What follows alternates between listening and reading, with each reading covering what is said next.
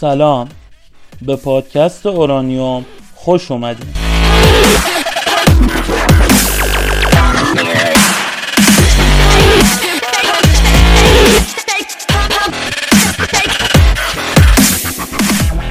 سومین قسمت پادکست اورانیوم قصد داریم که داستان یک سرقت از بانک رو روایت کنیم سرقت از بانکی که توی شهر بوینس آیرس در آرژانتین اتفاق افتاد و بعد از این سرقت بود که سارقین نه به عنوان یک باند تبهکار بلکه به قهرمانهای ملی آرژانتین بدل شدند. ساعت دوازده و سی و هشت دقیقه روز 13 ژانویه سال 2006 یه تماس با مرکز پلیس بوینس آیرس گرفته شد و گزارش یک سرقت از بانک رو به پلیس دادند. چند لحظه بعد پلیسا به سمت سن ایسیدرو راه افتادند. یه جای سرسبز و پردرخت در حومه شمالی شهر بوینس آیرس. وقتی که پلیسا رسیدن سر صحنه متوجه شدند که سارقان هنوز داخل یکی از بزرگترین بانک های آرژانتین یعنی بانکو ریو هستند. وقتی مامورین یه جایی رو برای مستقر شدن پیدا کردند و بانک رو زیر نظر گرفتن دیدن که تنها نگهبان بانک با اسلحه از در بانک بیرون اومد سارقین قبل از اینکه بذارن نگهبان بیرون بیاد اسلحه رو خالی کرده بودن و گلوله هاشو توی جیب نگهبان گذاشته بودن و نگهبان گفت که داخل بانک چند نفر رو گروگان گرفتن.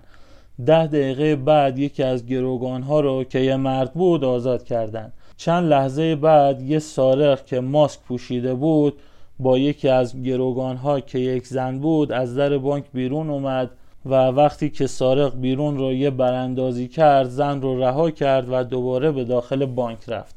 پنج سارق در بانک بودند که 23 تا گروگان در اختیار داشتند. بیرون از بانک داخل خیابونا پر شده بود از پلیس که بالاخره پلیس با بیسیم با یکی از سارقان به اسم والتر تماس برقرار کرد. والتر گفت که ما می‌دونیم ما رو محاصره کردید ولی ما تسلیم نمیشیم و تا وقتی که ما هستیم بهتره که کسی جلو نیاد. هیچ کدوم هم نمی‌خواستن دوباره ماجرای رامالو پیش بیاد. رامالو یه منطقه نزدیک همین محل بود که 6 سال قبل سه مرد مسلح به یه بانک دستبرد زده بودند و وقتی که داشتن فرار می‌کردن پلیس بهشون تیراندازی کرد و سارقان دو گروگان رو سپر خودشون کردند و یکی از سارقان و دو گروگان توسط پلیس کشته شد که اون زمان این درگیری یه رسوایی ملی شد و از همه بدتر این بود که این درگیری داشت به صورت زنده در تلویزیون پخش می‌شد. الان هم در سن ایسیدرو دوربین های خبری بازم رسیده بودند و در حالی که حدود 100 پلیس صحنه رو محاصره کرده بود دوربین های خبری هم داشتن لحظه به لحظه ماجرا رو ضبط می‌کردن بعد از 6 ساعت از شروع ماجرا پلیس به والتر لقب مردی با لباس خاکستری داد والتر همون سارقی بود که باهاش تماس گرفته بودن. والتر اعلام کرد که با گروگان ها به خوبی رفتار میشه و حال و هوای داخل بانک هم خیلی عجیب غریب بود. شنیده شد که والتر و یکی از سارقین دارن برای یکی از کارمندای بانک که اون روز تولدش بوده آهنگ تولدت مبارک می‌خونن. ساعت سه و نیم بعد از ظهر والتر گفت که گروگان ها گرسنن و برامون چند تا پیتزا بیارین.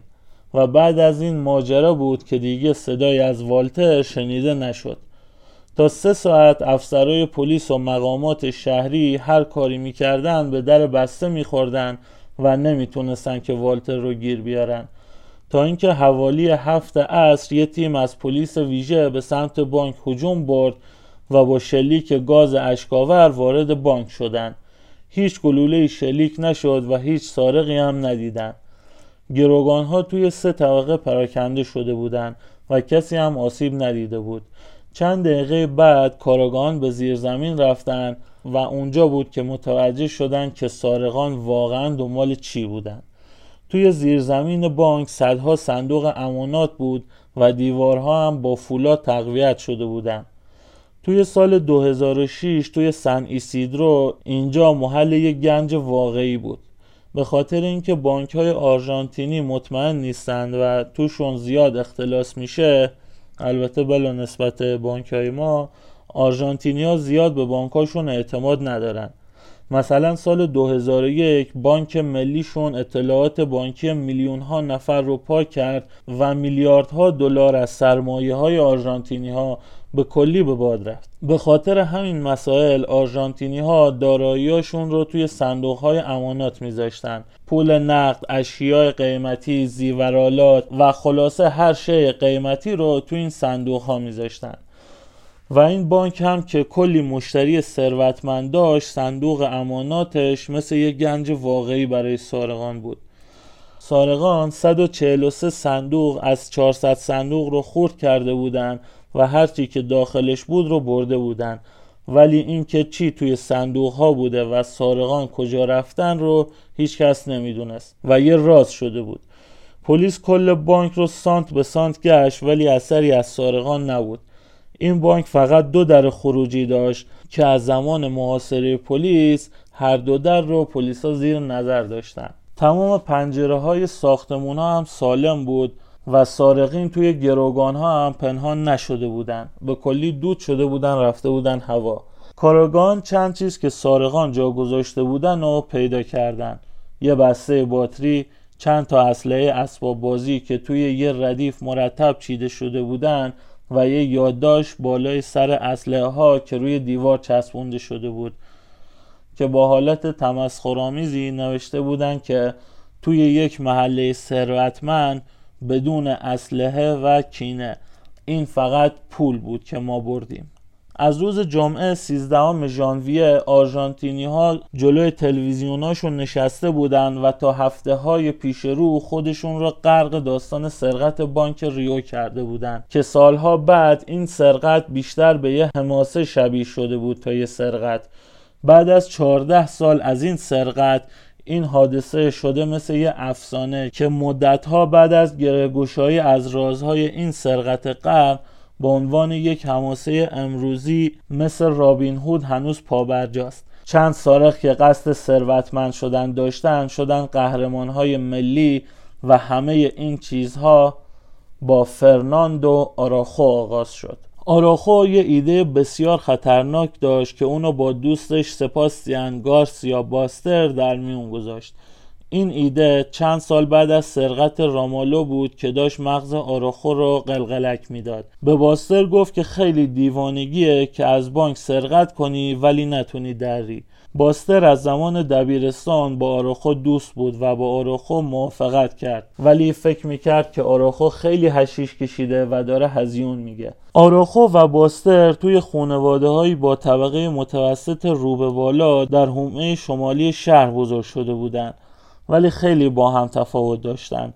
آراخو دنبال کارهای غیرقانونی و عجیب غریب بود ولی باستر توی خانواده قانون مدار بزرگ شده بود و تعمیرکار موتور و جتسکی و موتورهای کوچیک بود. ولی باستر گهگاهی هم یه نبوغی از خودش نشون می‌داد. مثلا توی اوقات فراغتش اومده بود یه هلیکوپتر ارزون قیمت طراحی کرده بود. آراخو توی ذهنش داشت فکر می‌کرد که باستر با این توانایی هاش در مکانیکی می‌تونه یه همدست خوب براش باشه. ولی باستر اصلا تو فکر این چیزا نبود.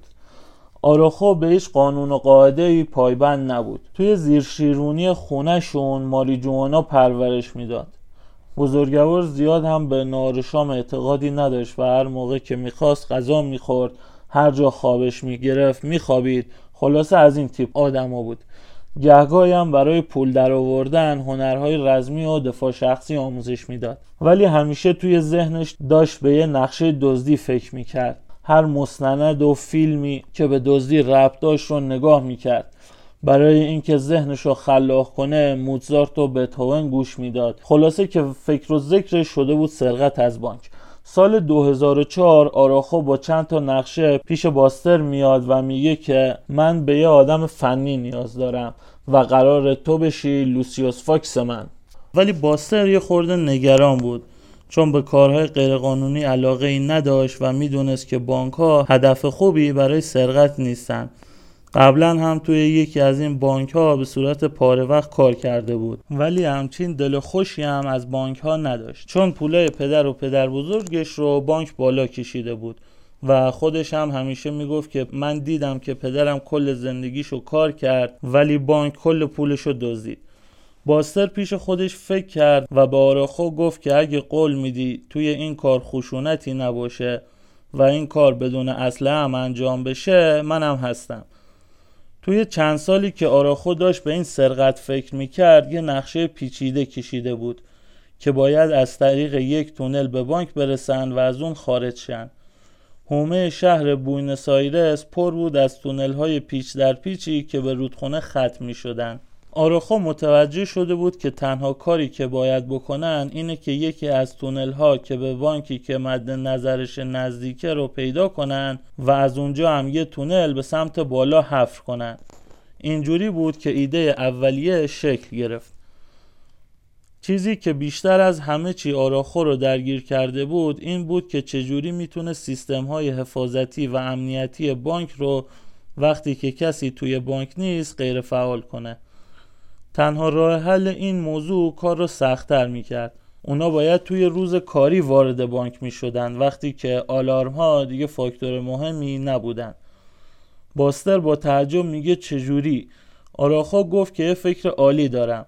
باید یه سرقت جلی و پرسر و صدای بانک رو انجام بدیم که همه تمرکزشون روی سرقت باشه ولی ما بی سر و صدا زیر زمین بانک رو خالی کنیم. آراخو باستر رو به عنوان مهندس حفر تونل داشت ولی برای کار به این بزرگی اون به یه تیم حرفه‌ای از سارقین نیاز داشت. آراخو دو نفر به نامهای داک و دوست داک به نام بتو رو میاره توی گروه. این دو نفر هم یاد طولایی در سرقت مسلحانه داشتن. در دهه 80 و 90 چند تا سرقت مسلحانه کرده بودند و با پلیس هم مسلحانه درگیر شده بودند. ولی دیگه بعد از گذشت سالها آروم شده بودند و خشونت رو کنار گذاشتن ولی وقتی باستر می‌فهمه که اینا چه سابقه خشنی داشتن عصبی میشه و تصمیم می‌گیره که کار حفر تونل رو خودش تنهایی انجام بده و اینکه این کار رو به عنوان یک کار مهندسی نه یک کار غیرقانونی انجام بده کار رو براش راحتتر می‌کرد. باستر برای چند ماه با کامیون شبانه به ساحل پرو میره و نزدیک یه تونل بزرگ که آخرش به نزدیکی بانک ختم می شده پارک می‌کرده. ساعت های نه نیم شب به داخل تونل می‌رفته و نیم ساعت پیاده روی می‌کرده تا به تونل نزدیک بانک برسه و کار رو شروع کنه. باستر هر شب با بیل هیدرولیکی شروع به کار می‌کرده و هرچی به نقطه مورد نظرش نزدیکتر می‌شده کار براش سختتر میشه. باستر میگه که همسرم هیچ موقع درباره این قیبت های شبانه ازم سوال نمی‌کرده و فقط شک کرده بوده که شاید من پیش یه نفر دیگه میرم. مشکلاتم یکی یکی سر راهشون سبز می‌شده و حل می‌کردن. مثلا اینکه با چه زاویه‌ای باید تونل رو رو به بالا حفر می‌کردن. اگه به جای بانک از زیرزمین خونه یه پیرزن سر در بیارن چی؟ برای اینکه این زاویه رو در بیارن نیاز داشتن که فاصله دقیق دو جا رو در بیارن. یکی فاصله عمودی کف تونل تا خیابون و اون یکی هم فاصله افقی که تونل تا دیواره خارجی بانک داره.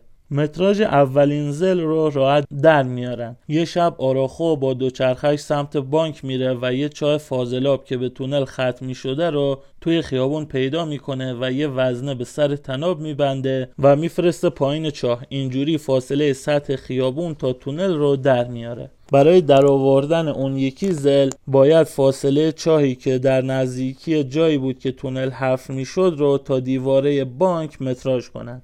که این کار مسلما توجه زیادی رو جلب می کرد برای حل این مشکل باستر اومد طول تایر دوچرخش رو اندازه گرفت و یه جای چرخ رو علامت زد و از کنار چاه پیاده کنار دوچرخه به طرف بانک حرکت کرد و هر دور کاملی که چرخ می‌زد رو میشمرد و اینجوری فاصله ها رو به دست آوردن که نتیجهش این شد که این تونل باید با زاویه 69 درجه حفر بشه. یه سوال خیلی مهم دیگه هم این وسط بود. اینکه این کار چقدر پول توشه. آراخو میگه که برای اینکه یه تخمینی زده باشه از اطلاعات سرقت سال 1997 استفاده کرده. اون سال 167 صندوق رو خالی کرده بودند که حدود 25 میلیون دلار ارزش داشته. با توجه به این اطلاعات و احتساب تورم 400 صندوقی که توی بانک ریو هست باید چیزی حدود 60 میلیون دلار ارزش داشته باشه. یه سرقت 60 میلیون دلار سود. آراخو برای تأمین هزینه ها ماشینش رو 5000 دلار فروخت ولی این پول هم زود خرج شد و به فکر افتادن که یه سرمایه گذار پیدا کنن. داک همونی که آراخو توی گروه آورده بود یه نفر رو برای این کار میشناخت. یه سارق مشهور اوروگوئی به نام لویز ماریو ویتت. این آقای ویتت یه اعجوبه سرقت بود که توی بوینس آیرس بهش مرد عنکبوتی می‌گفتن.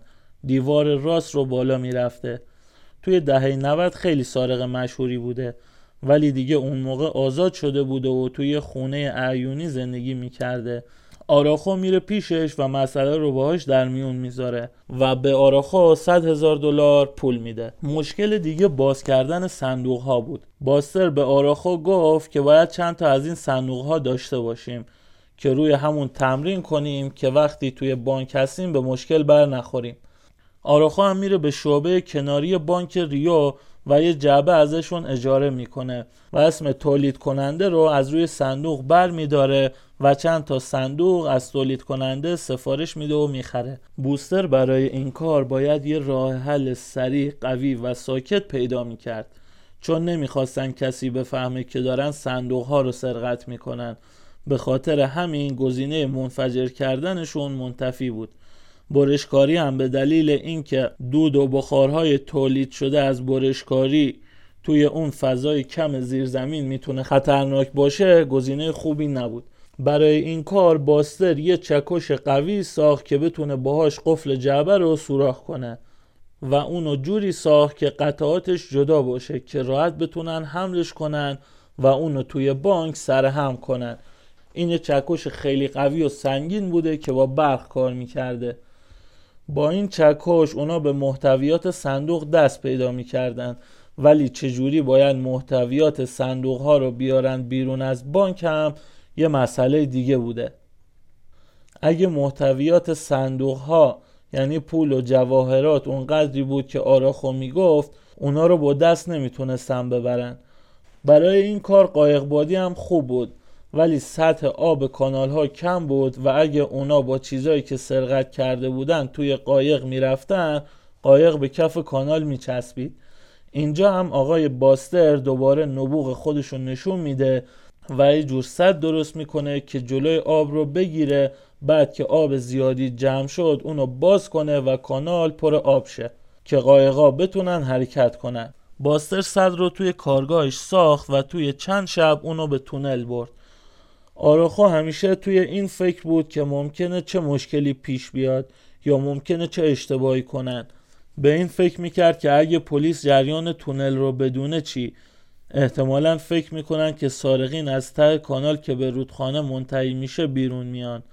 به خاطر همین به این فکر کرد که به طرف انتهای کانال طرف رودخانه نرن و برعکس برن طرف کانال های تو در توی زیر شهر. اینجوری می‌تونن یه ون بالای یکی از چاهایی که توی یه خیابون خلوت به کانال وصل میشه پارک کنن و یه نفر اونجا منتظرشون باشه و وقتی که کل شهر یه جای دیگه درگیر یک گروگانگیری بودن اونا از اینجا بزنن به چاک. بالاخره روز سرقت فرا می‌رسه.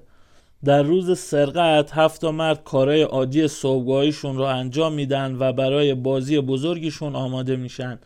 بعضی از افراد تیم توی یه بار قهوه می‌خورن و وقتی که اونجا میرن انگشتاشون رو با چسب پوشونده بودن که اگه اوضاع خراب شد اثر انگشتشون جایی نباشه حالا این هفت نفر کی بودن؟ آراخو، باستر، داک، بتو، ویتت، لویس اوروگوئی و یه راننده هم به نام جولیان بعد سوار سه تا ماشین میشن که دو تا از ماشین ها رو همون صبح سرقت کرده بودن و یه ماشین هم به رانندگی جولیان به سمت محل قرارشون میره.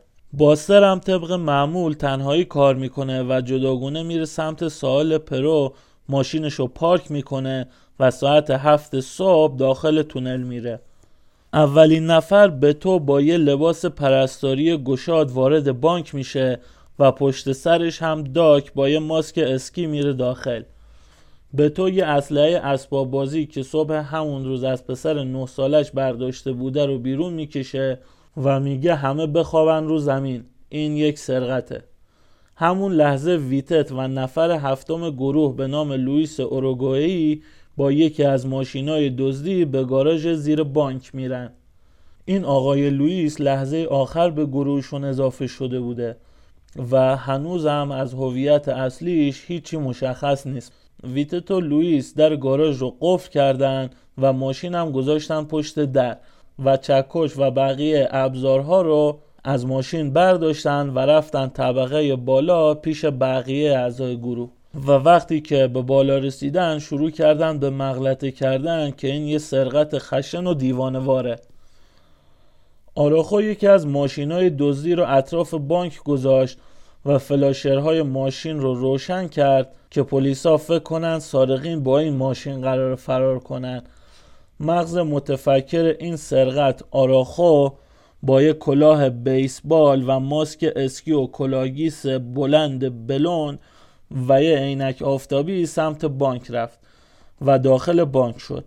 الان دیگه همه با نقشایی که آراخا بهشون داده بود مشغول به کار شدن. ویتت با پلیسا سر کار داره.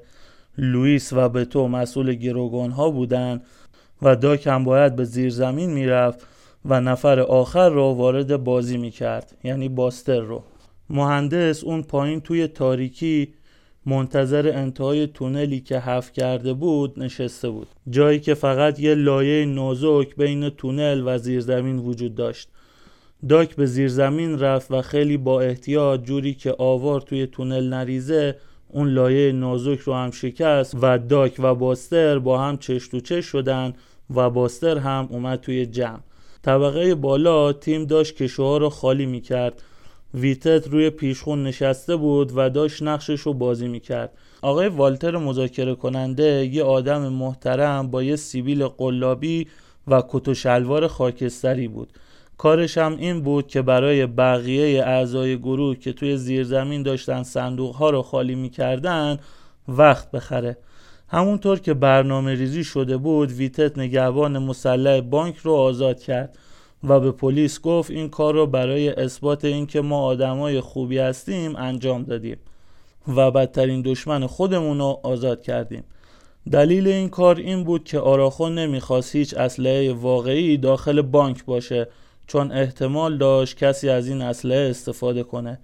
بعد گروگان دوم و سوم هم آزاد کردن. این آزاد کردن گروگان ها هم جزو نقشه آراخو بود که از قبل این نقشه رو کشیده بود. چون می‌خواست که پلیسا فکر کنن که قدرت دست اوناست و یه باند وحشت زده رو محاصره کردن. آراخو به رفقاش گفته بود که ما باید دستپاچه و احمق به نظر برسیم و جوری رفتار کنیم که پلیسا فکر کنن کنترل اوضاع دست اوناست. و مردمی هم که از تلویزیون دارن تماشامون می‌کنن با همون همدردی کنن. ویتت با بیسیم به پلیسا گفت که نمی‌خوایم درگیری مسلحانه رامالو تکرار شه. رامالو همون درگیری که گفتیم باعث کشته شدن دوتا گروگان شده بود. و همچنین ویتت گفت که ما همه مسلح هستیم و اگه مجبور باشیم برای نجات خودمون شلیک می‌کنیم. این به نفع همه است که تیراندازی نشه. در آخر هم وقتی که آراخا به ویتت اشاره کرد ویتت به مذاکره کننده پلیس گفت که 6 تا پیتزا می‌خوایم. ویتت بیسیم رو زمین گذاشت و به گروگان ها گفت که ما میریم مذاکره کنیم. اگه کسی از جاش تکون بخوره کشته میشه. توی زیرزمین باستر داشت با نهایت سرعت کار می‌کرد.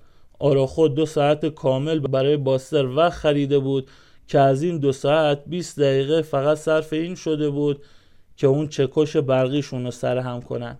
ولی همه چیز طبق برنامه پیش می‌رفت و داشت یکی یکی جعبه ها رو باز می‌کرد. و داک و آروخو هم 90 دقیقه به باستر وقت دادن و رفتن بالا که برای 90 دقیقه اوضاع طبقه بالا رو سر و سامون بدن. بعد از 90 دقیقه داک و آروخو پایین اومدن و شروع کردن به پر کردن کیسه ها کیسه ها رو که پر کردن بوستر ابزارش رو جدا کرد قطعاتش رو به لوئیس که توی تونل رفته بود داد و اتاق رو تمیز کرد و چند تا بمب قلابی اونجا گذاشت. و پشت سر بتو و ویتت رفت توی تونل. وقتی اونا رفتن آراخو و داک موندن که رد پاهاشون رو از زیر زمین پاک کنن. به خاطر پاک کردن دی ان ای هایی که شاید اونجا بود اونجا را اسپری پاشیدن و یه مش مو که از آرایشگاه برداشته بودن رو پخش کردن که معموران رو گمراه کنن. بعد هر چیزی که از جایی که تونل زده بودن مونده بود رو تمیز کردن و رفتن داخل تونل. و یه کمد جلوی سوراخ تونل گذاشتن جوری که اتاق دست نخورده به نظر برسه. پنج نفرشون رفتن توی قایق اولی که روش موتور نصب کرده بودن و توی قایق بادی دومی هم آراخو با کیسه های پر شده نشسته بود که قایق دومی رو با یه تناب به قایق اولی بسته بودن. تا اینجا همه چی داشت عالی پیش می‌رفت ولی به مشکل بزرگ برخوردن. موتور قایق روشن نمی‌شد. ولی آراخو فکر اینجا هم کرده بود و اونجا پارو گذاشته بود. شروع کردم به پارو زدن. تا کانالی که باید می‌رفتن ده بلوک فاصله بود و وقتی رسیدن به کانال زیر ون کیسه ها رو به وسیله سیم و قرقرهایی که چند روز قبل توی کانال نصب کرده بودن بالا کشیدن و همه چی رو جمع کردند و قایق ها هم توی هزار توی کانال ها شناور شد. وقتی که نیروی ویژه به بانک حمله کردن این هفت نفر سارق داشتن پولها رو میشمردن و پیتزا میخوردن و عملیات نیروی ویژه رو به صورت زنده از تلویزیون تماشا می‌کردن. یا حداقل فکر می‌کردن که زنده است. برنامه داشت با سی دقیقه تاخیر پخش می‌شد. چون فکر می‌کردن که سارقا از داخل بانک مواظب هستن و نمی‌خواستن که سارقان بفهمن که داره بهشون حمله میشه. یک روز بعد از سرقت بوستر تمام کارت اعتباریایی که از داخل صندوق ها پیدا کرده بودن رو جمع کرد و اونا رو توی زهکشی های فاضلاب دور از جایی که بیرون اومده بودن پخش کرد. با این کار پلیس سرش جاهای دیگه گرم شد و کلی پلیس هم به دردسر انداخت. چون هر بار کسی که یکی از این کارتا رو می‌دید و ازش استفاده می‌کرد مامورین مجبور بودن در مورد این تغییر کنن. به همین دلیل خیلی از نیروی پلیس و وقت پلیس به هدر می‌رفت. بر اساس گزارش های خبری این گروه سارقین اسرارآمیز پلیس آرژانتین رو توی تلویزیون ملی سکه یه پول کرده بودند و حدود 20 میلیون دلار پول نقد و جواهرات سرقت کرده بودند و پلیس هم هیچ سرنخی نداشت. حالا چی شد که این باند دستگیر شدند و به زندان رفتند؟ با این دقت و ظرافتی که این باند داشت و مخصوصا آراخو با این نقشه بی‌نقصی که کشیده بود یه خورده غیر محتمل به نظر می رسید که این باند یه روزی دستگیر شه. ولی این اتفاق افتاد. نویسنده این گزارش وقتی که این داستان رو نوشته دونه دونه با افراد این باند مصاحبه کرده و ازشون تا جایی که می‌تونسته اطلاعات گرفته. پنج هفته بعد از سرقت بتو وقتی با دوست دخترش داشت رانندگی می‌کرد پلیس جلوشون رو می‌گیره و بتو اونجا پیش خودش میگه که دیگه تموم شد. این آقای بتو یه همسری داشته به نام خانم آلیشیا دیتولیو اینجوری که ادعا میشه آلیشیا همسر بتو از ارتباط بتو با یه خانم با خبر میشه و به این فکر می‌کرده که بتو قصد داره با اون خانم فرار کنه.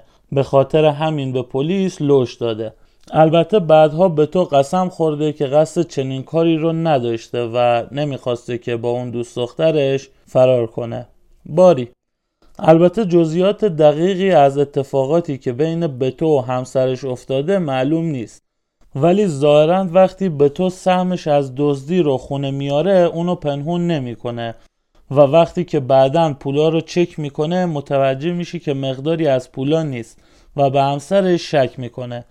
به خاطر همین بتو و همسرش به اختلاف می‌خورن و از اون جایی که آلیشیا فکر می‌کرده که بتو با دوست دخترش می‌خواد فرار کنه اونو لو میده. از اینجا بود که پلیس این موضوع رو پیگیری می‌کنه و بتو آراخو بوستر ویتت و جولیان رو به باند سرقت بانکو ریو مرتبط می‌کنه. ظاهرا آلیشیا بیشتر افراد باند رو میشناخت. چون اونا رو قبلا توی گاراژ خونه‌شون دیده بود که داشتن با بتو روی اون ونی که قرار بود باش فرار کنن کار می‌کردن. و به خاطر همین موضوع داک و لوئیس مزنون پلیس نبودن چون داک و لوئیس توی اون گاراژ نیومده بودن. آلیشیا توی آخرین مصاحبه خودش توی سال 2015 گفته که فقط می‌خواسته بتو رو اذیت کنه و از آراجا و وتیت معذرت خواهی می‌کنه. به تو به نویسنده این گزارش گفته که من هرگز فکر نمی کردم که آلیشیا این کارو کنه. به تو بیشتر عمرش رو توی زندان بوده و اولین کسی هم بوده که علنا درباره نقش خودش توی این سرقت صحبت کرده و با یه روزنامه نگار که قصد داشته یک کتاب به نام کینه یا اسلحه بنویسه مصاحبه کرده. به تو میگه اسلحه یا کینه کتاب خوبیه ولی صد درصد دقیق نیست. و فکر می‌کنه که توی کتاب زیاد به آراخو متکی بوده. به تو الان 66 سالشه و به خاطر همین سرقت آدم معروفی شده. حتی داستانش رو به چند تا تهیه کننده فیلم و سریال فروخته و پول خوبی هم از این را گیرش اومده. همیشه هم میگه که من به اون سرقت افتخار می‌کنم. میگه از بین همه کارهای احمقانه ای که انجام دادم این یکی همه اون کارها رو جبران کرده. موقعی که پلیس این چند نفر رو دستگیر کرده بود فقط تونست یه بخش کوچکی از پولا رو پیدا کنه و باقی پولا رو پلیس نتونست پیدا کنه. نویسنده این گزارش رفته با همه افراد این بان مصاحبه کرده و داستان بعد از آزادیشون رو توی این گزارش نوشته. گزارشگر میره به دیدن ویتت. مدتی بعد از محاکمه ویتت همون سارق مذاکره کننده که معروف بود به لباس خاکستری. وکلای ویتت اومدن از یه خلق قانونی استفاده کردن. چون ویتت تابعیت آرژانتینی نداشت به شرطی که از آرژانتین بره و دیگه برنگرده می‌تونستن محکومیتش رو نصف کنن. به همین خاطر بعد از چهار سال که در زندان بود از زندان آزاد شد و به اوروگوئه رفت. ویته توی شهر کوچکی به نام سانخوز دوماریو رفت و با یه خانم بسیار جوان ازدواج کرد و الان هم یه پسر داره و یه مغازه جواراتی باز کرده. نویسنده میگه وقتی من اونجا رسیدم که باش مصاحبه کنم دم در واساده بود و مغازه رو تعطیل کرد که با هم صحبت کنیم. الان 6 ساله که ویتت از زندان آزاد شده و به گفته خودش این بیشترین مدتی بوده که تونسته آزاد باشه. ویتت میگه که هدف سرقت فراره و نتیجه اون سرقت مسلما بد بود ولی مزایای خوبی هم داشت. میگه الان آرژانتینی ها میان توی مغازم که با هم عکس بگیرن جواهرات ازم بخرن و با هم مصاحبه می‌کنن. ویتت به نویسنده این گزارش میگه که حتی عصر امروز هم یه ناشر داره میاد که با هم قرارداد یک کتاب ببنده. ولی کل این کتابا با داستان اصلی خیلی تفاوت دارن و خیلی چیزاشون حقیقت نیست. نویسنده با جولیان هم مصاحبه کرده. جولیان همون راننده ون بود که منتظر بود که افراد باند بیان تو ون سوارشن و فرار کنن. جولیان رو به اسم الپاسیانو یا پاسینو می‌شناسن. یعنی به معنای روستایی. جولیان از سال 2005 که سن و سالش بالا رفته بوده خودش رو بازنشست کرده بوده و خلاف رو کنار گذاشته بوده که به تو باش تماس می‌گیره و بهش یه پیشنهاد عالی میده. جولیان به نویسنده میگه سرقت از بانک چیزیه که هر سارق اونو می‌خواد. الان هم آخرین سال تحصیلی دانشگاه حقوقش رو میگذرون. جولیان الان دیگه به خودش خیلی می‌رسه وز کم کرده و دوست داره که بهش توجه کنن. نویسنده میگه به من گفت که با لباس خبرنگاری بیام دانشگاه و باش مصاحبه کنم. جولیان بزرگترین حسرتش این بود که چرا داخل بانک نبوده. میگه چون من تجربه داشتم ویتت می‌خواست که منم باهاشون توی بانک بیام. ولی آراخو گفته که فقط باید راننده باشی. به خاطر همین ساعتها توی ون بالای اون کانال فاضلاب نشسته بوده و فقط منتظر بوده. وقتی که باند پولا رو تقسیم کردن سهمشون مساوی نبوده. فقط سهم ویتت بتو آراخو و بوستر یکی بوده و جولیان و لوئیس به خاطر اینکه دیرتر از بقیه وارد باند شدن سهمشون از بقیه کمتر بوده. به خاطر اینکه از قبل در این مورد صحبت کرده بودن کسی هم ناراحت نبوده. جولیان میگه روزی که پلیس دستگیرم کرد آخر خیابون یه ماشین مشکوک دیدم و یه خورده شک کردم. ولی بازم سوار ماشین شدم. وقتی از خیابون اومدم بیرون پلیس جلوم پیچید و دستگیرم کرد. میگه که توی دانشگاه میان با هم عکس می‌گیرن. حتی استاده دانشگاه هم میان و می‌خوان که با هم یه عکس یادگاری داشته باشن. و اما در مورد مهندس این باند. مهندس این ماجرا بوستر فقط 25 ماه حکم گرفت. ظاهرا بوستر به سرقت اعتراف نکرده و فقط به کمک کردن برای ساخت تونل اعتراف کرده و محکوم شده. و حتی تا پارسال هم یعنی سال 2019 به این سرقت اعتراف نکرده بوده. فقط گفته که چند روز توی تونل کار کرده. ولی توی ماه می 2019 بوستر از طریق تلویزیون اعتراف کرده که مهندس معروف اون باند من بودم. در صورتی که همه هم از قبل می‌دونستن که بوستر همون مهندسه بوده ولی تا اون موقع خودش اعتراف نکرده و فقط به خاطر این الان اعتراف کرده چون مدت قانونی پیگیری قضاییش تموم شده بوده و دیگه از لحاظ قانونی اعترافش جرم نبوده. بوستر میگه که دزدی ما همه چی رو تغییر داده حتی طرز فکر پلیس رو. تا اون موقع وقتی سرقتی می‌خواست شه یا سرقتی شده بود پلیس فقط درها و پنجره ها یا سقف رو زیر نظر داشت. حتی کارکشته هاشون نهایتا به سوراخی توی دیوار فکر می‌کردن. ولی ما طرز فکرشون رو تغییر دادیم. بوستر هنوزم با آراخو در ارتباطه و با هم صحبت می‌کنن. ولی با بقیه باند ارتباطی نداره. توی این باند تنها کسی که به سرقت اعتراف نکرده همین بوستر بوده. آراخو هم به کار بوستر که اعتراف نمی‌کرد احترام گذاشت و هیچ موقع اسمشو نیاورد. وقتی که می‌خواسته درباره بوستر صحبت کنه می‌گفته اون مهندسه. در مورد فیلمی که آراخو داره می‌سازه میگه که خیلی هیجان انگیزتر از چیزیه که اتفاق افتاده.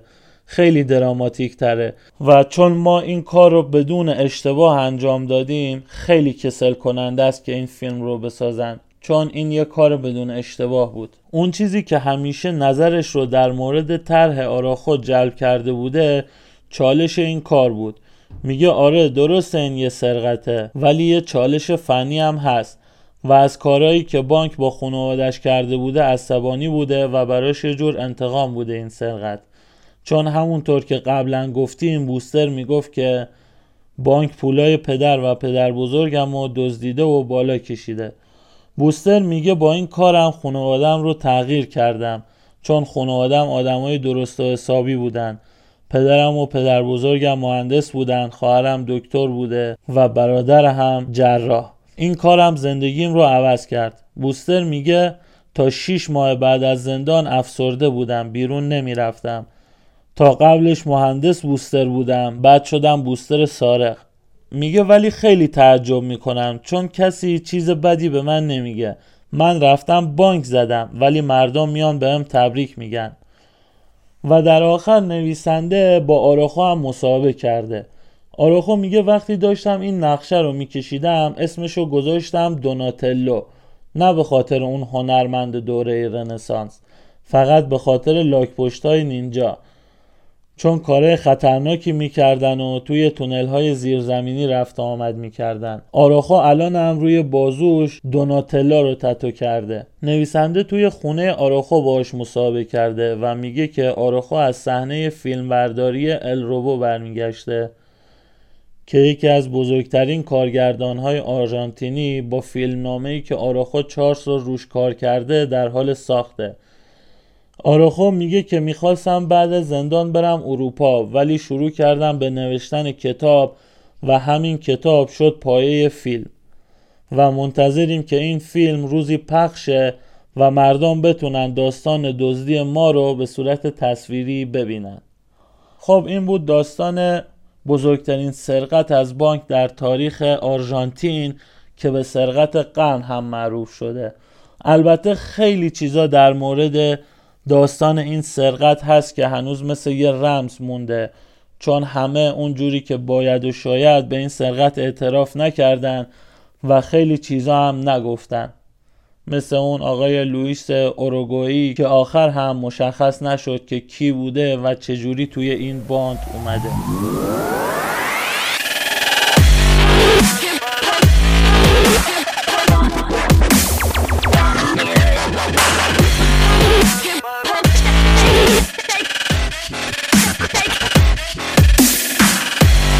ممنون از اینکه به پادکست ما گوش دادین و از همه دوستانی هم که توی ساخت این پادکست به من کمک کردن نهایت تشکر رو می‌کنم. به امید روزهایی بهتر و حتما هم برای اینکه ما بتونیم پادکست بهتری بسازیم لطفا نظرات و پیشنهادات خودتون رو توی کست باک و نامیلیک همچنین شنوتو ارسال کنید ممنون از وقتی که گذاشتید. خدا حافظ. Peace.